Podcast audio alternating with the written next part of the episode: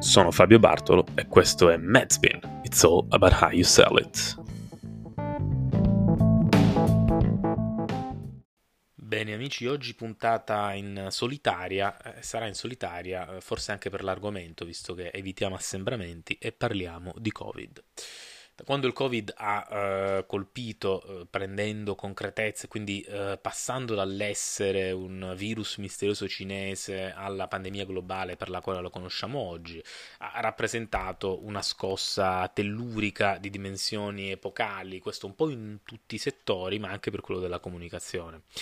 Chi fa il mio mestiere è eh, sempre sintonizzato H24 sulle news di ogni tipo, dai cartacei al web, alla tv, eh, il motivo per cui faccio una puntata sul Covid proprio oggi è perché eh, ricorre largo circa l'anniversario rispetto a quando per la prima volta lessi di questo misterioso virus, questa misteriosa polmonite virale che arriva dalla Cina. Paese abbastanza abbottonato, poi l'abbiamo visto come questo flusso di comunicazione non esattamente trasparente e abbondante proveniente dalla Cina ha avuto delle conseguenze su come il resto del mondo si è eh, preparato all'arrivo di questo virus. Io ricordo quel momento, era uh, fine novembre, lo leggevo sulla testata Wired, che è una testata che seguo molto, eh, e poi da lì in poi ho assistito a tutta la genesi eh, che questo virus ha avuto.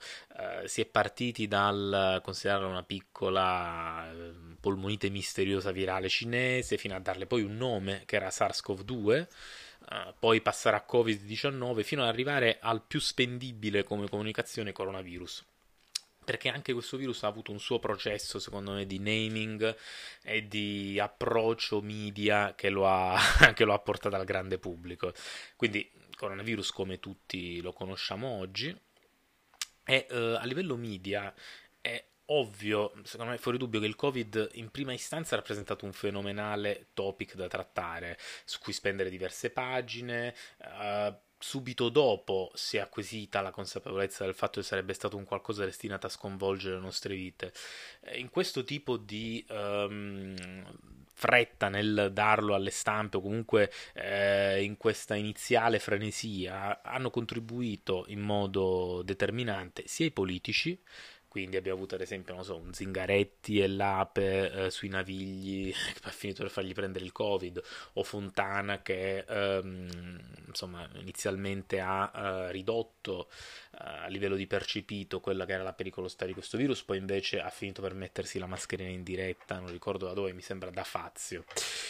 E, e, poi ovviamente i virologi, i virologi che erano personaggi comunque poco noti, all'eccezione forse del solo Burioni, eh, che all'improvviso sono diventate superstar e non solo in una fase iniziale hanno cominciato a dare informazioni contraddittorie, eh, non per colpa loro, nel senso c'era eh, dibattito secondo me dottrinale che è stato poi trasferito a livello media, quindi avevamo da un lato i virologi che eh, minimizzavano e dicevano che si trattava solo di un banale raffreddore, dall'altro quelli che invece avvicinavano l'immaginario collettivo a quello della peste. Fatto sta che eh, il dibattito era ampio e si trasferiva poi al resto della popolazione.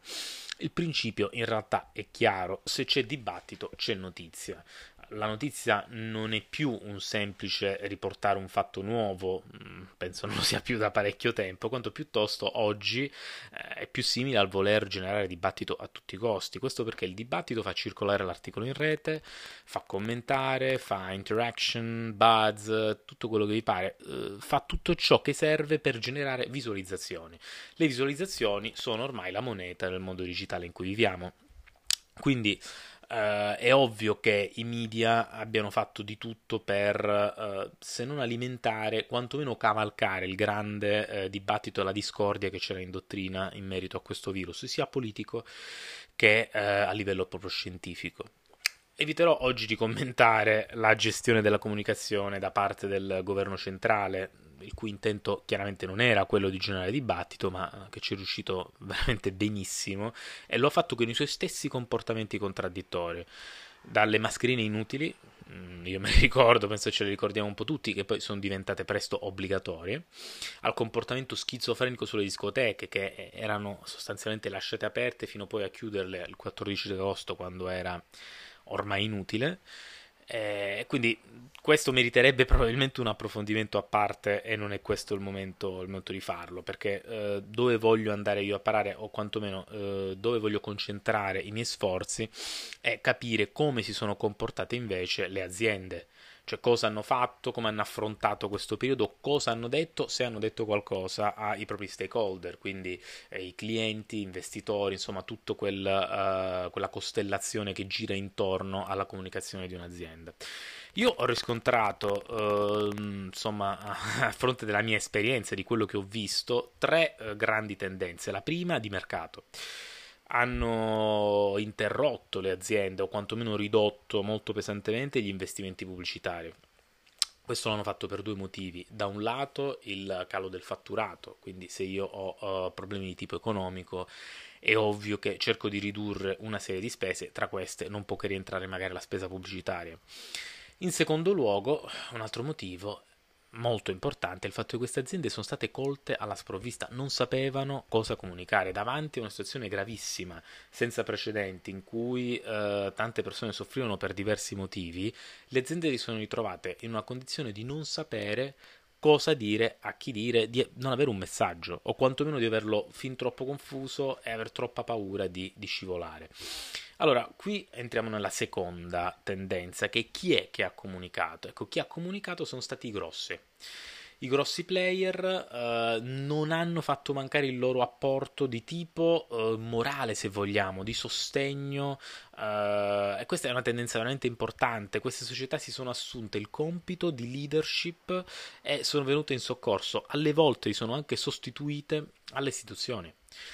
Eh, ehm, non che questo non nasconda tutta una serie di problematiche, ecco, non, non, mettiamo la testa sotto la sabbia, però è innegabile che questo processo, che già in alcuni casi e per alcuni topic eh, si era cominciato a vedere, ha preso molta più forza.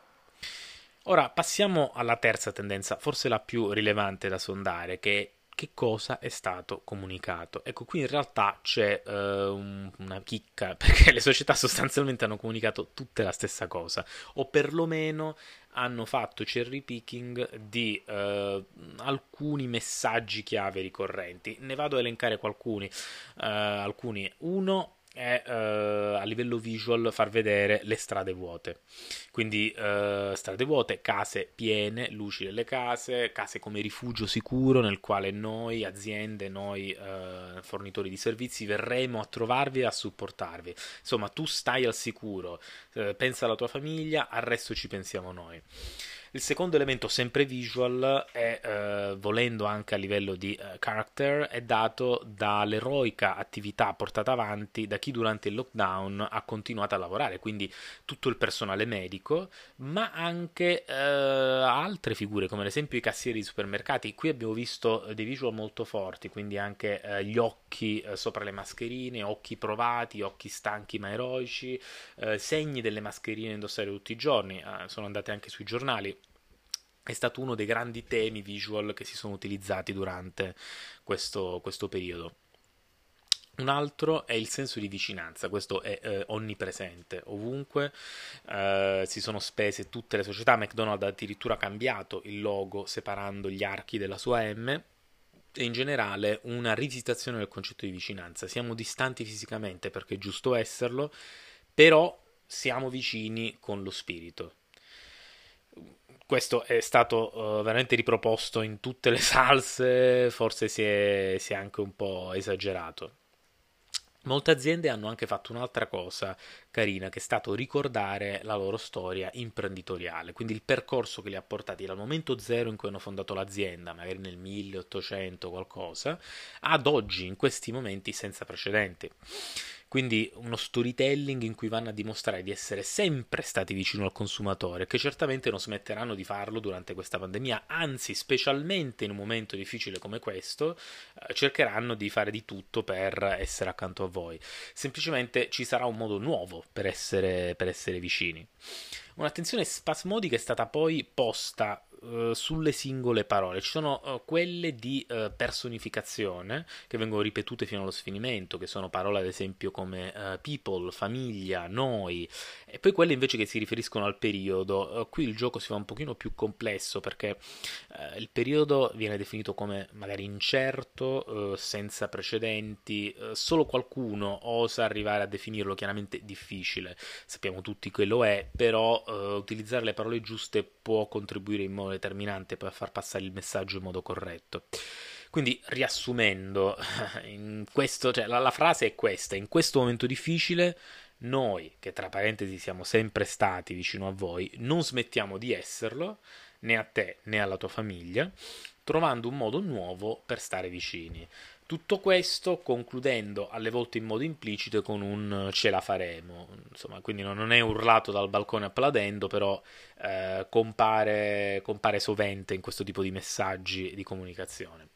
Insomma, messaggi che sono praticamente tutti uguali. Questi elementi qui li possiamo mischiare e, e, se vai a vedere una pubblicità o un tipo di comunicazione fatta da un'azienda in questo periodo, li troverai pressoché tutti.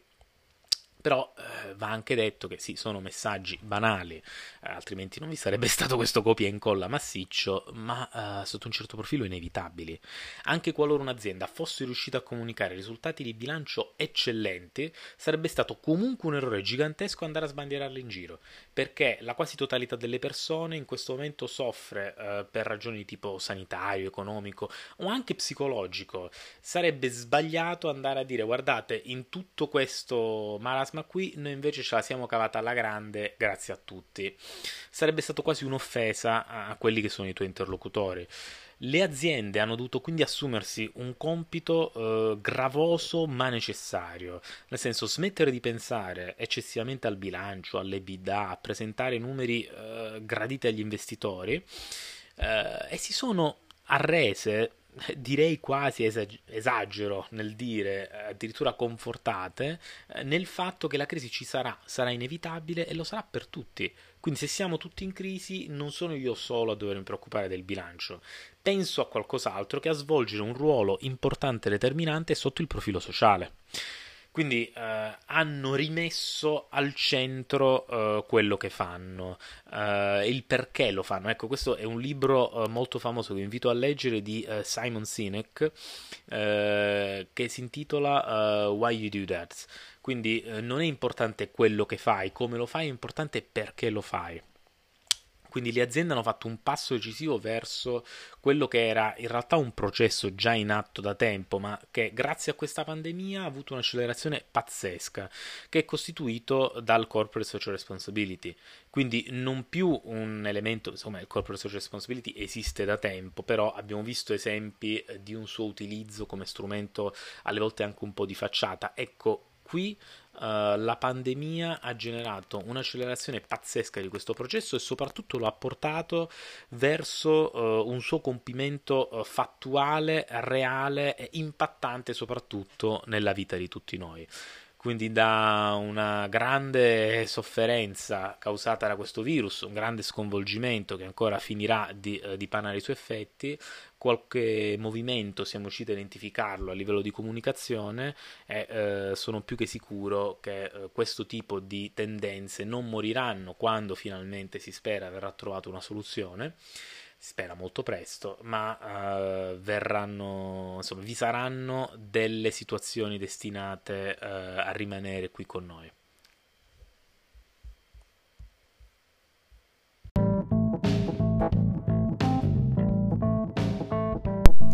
E allora un grazie a tutti voi amici per aver ascoltato Medspin, It's All About How You Sell It, il mio programma in collaborazione con 20 blog che potrete seguire su tutte le principali piattaforme di distribuzione online. Alla prossima!